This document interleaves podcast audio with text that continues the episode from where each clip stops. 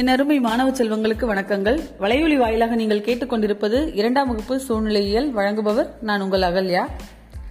நம்மளுடைய நமது சுற்றுச்சூழல் அப்படிங்கிற பாடத்துல இன்னைக்கு நாம பார்க்க போற தலைப்பு பாலைவனம். பாலைவனம் எப்படி இருக்கும்? அங்க என்னென்ன மாதிரி சூழ்நிலைகள் இருக்கும் அப்படிங்கறத பார்க்கலாம். பக்கம் எண்பத்தி ரெண்டுல ஒரு படம் கொடுக்கப்பட்டிருக்கு.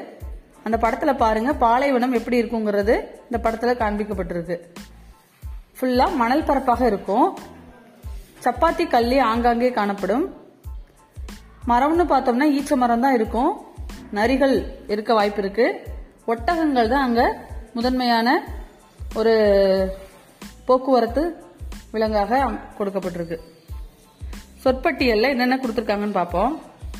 பாலைவனம் மணற்பாங்கான அமைதி மணற்குன்று கள்ளிச்செடி. சரி இந்த பாலைவனத்தை பத்தி யார் யாரெல்லாம் சொல்ல போறாங்க? மேவாராம் கமலா இவங்க ரெண்டு பேரும் தான் பாலைவனத்துடைய சிறப்புகளை சொல்ல போறாங்க.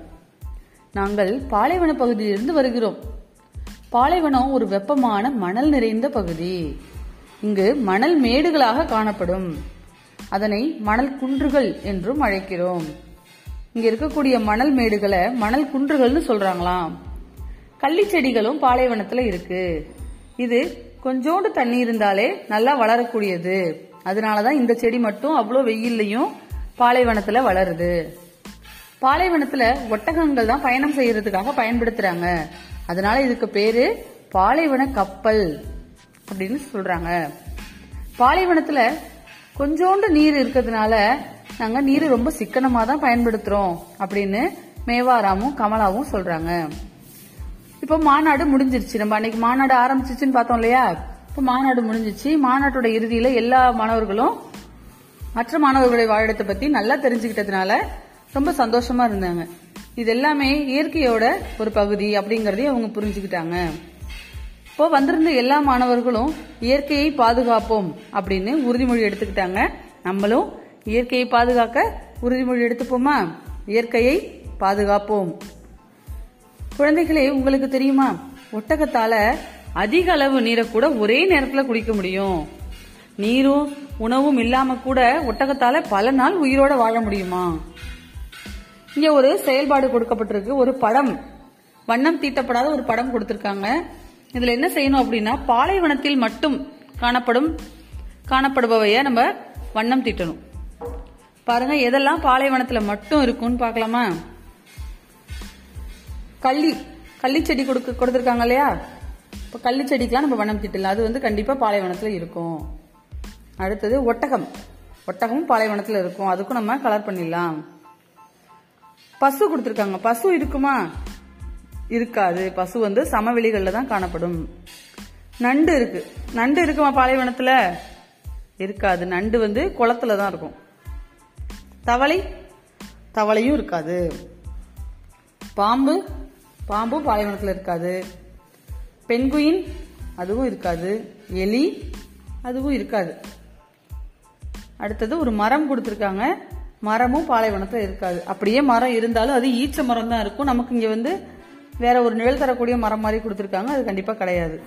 அப்போ பாலைவனத்தில் மட்டும் இருக்கக்கூடிய மற்ற பொருட்களையெல்லாம் நம்ம வண்ணம் தீட்டிடலாம் சரிங்களா? இப்போ நம்ம பார்க்க போறது மதிப்பீட்டு பகுதி. பொறுத்துக. பாலைவனம். பாலைவனத்தை எதோட பொருத்தணும்? ஒட்டகம். சமவெளி. பசு. காடு. சிங்கம். குளம். மீன். அடுத்தது நில அமைப்புகளை அவற்றின் பெயர்களோடு கோடிட்டு இணைக்க. பா- பாலைவனம் கொடுத்திருக்காங்க. பாலைவனத்துக்கான படத்தை நம்ம அந்த வார்த்தையோட பொருத்தணும். அடுத்தது குன்று கொடுக்கப்பட்டிருக்கு. குன்றுக்கான படம் எங்க இருக்கு? ஃபர்ஸ்ட் இருக்கு பாத்தீங்களா? ரோடு மாதிரி காட்டியிருக்காங்க பாத்தீங்களா? அதை நம்ம பொருத்தணும். அடுத்ததாக காடு. காடு கீழே கொடுக்கப்பட்டிருக்கு பாருங்க. நிறைய மரங்கள் அடர்ந்து இருக்க மாதிரி அதோட நம்ம பொருத்தணும். அடுத்தது சமவெளி. சமவெளிங்கிறது இந்த பக்கத்திலேயே கொடுத்துருக்காங்க பாத்தீங்களா? வயல்வெளியோட மரம் இருக்க மாதிரி. அதை பொருத்தணும். கடல்.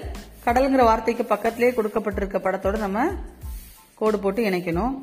ஆறு மேலே இருக்கக்கூடிய அந்த நீர் போகிற மாதிரி இருக்கக்கூடிய படத்தோட நம்ம கோடிட்டு இணைக்கணும். அடுத்தது சரியா தவறா.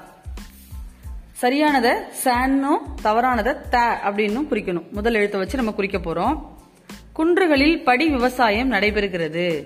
நம்ம ஏற்கனவே படிச்சோம் இல்லையா? குன்றுகள்ல தானே படிக்கட்டா படிக்கட்டா செஞ்சு அதுல விவசாயம் பண்ணிருக்காங்க. அப்போ அது சரி. அப்போ அந்த அடைப்பு குறிக்குள்ள சா போட்டுக்கணும். அடுத்தது குதிரையை பாலைவன கப்பல் என அழைக்கிறோம். சரியா? தவறு. எது பாலைவன கப்பல்? ஒட்டகம் தான் அப்போ அதுக்கு தா போடணும். சிங்கமும் புலியும் காட்டில் காணப்படும். ஆமா சரி. அப்போ அங்க சா போடணும். காட்டில் மணல் குன்றுகள் இருக்கும். இல்ல தவறு. மணல் குன்று எங்க இருக்கும்? பாலைவனத்துல தான் இருக்கும். அப்போ அங்க தா போடணும். முடிச்சிட்டோமா? அடுத்தது வகைப்படுத்துக. மேல நிறைய வார்த்தைகள் கொடுக்கப்பட்டிருக்கு. கீழே வந்து காடு குளம் பாலைவனம்னு சொல்லியிருக்காங்க. எந்தெந்த வார்த்தை எந்தெந்த கட்டத்துக்குள்ள போகணும்னு நம்ம பொருத்த போறோம். ஃபர்ஸ்ட் ஒட்டகம். ஒட்டகத்துக்கு எந்த தூக்கி எந்த பாக்ஸ்ல எழுதணும் ஒட்டகத்தை? பாலைவனம். வாத்து குளம். புலி காடு. கள்ளிச்செடி பாலைவனம். மணல் பாலைவனம். யானை காடு. நீர் குளம். தாமரை குளம். மான் காடு. மீன் குளம். பேரிச்சை மரம் பாலைவனம். எடுத்து எழுதிடலாமா எல்லாத்தையும் அடுத்தது அடைப்புக்குறிக்குள் உள்ள சொற்றொடர்களை பயன்படுத்தி தொடர்களை முழுமையாக்குக. இப்போ இந்த அடைப்புக்குறிக்குள் என்ன இருக்கு? அதிக அளவு நீரை ஒரே நேரத்தில் பருகும். எது பருகும் நம்ம பார்த்தோம்? ஒட்டகம். ஈங்கிற இடத்துல ஒட்டகம் கொடுக்கப்பட்டிருக்கு. அதுக்கு பக்கத்துல நம்ம இந்த வாக்கியத்தை அப்படியே எடுத்து எழுத போறோம். அடுத்த வாக்கியம் மரங்கள் நிறைந்தது. எது மரங்கள் நிறைந்தது? காடு.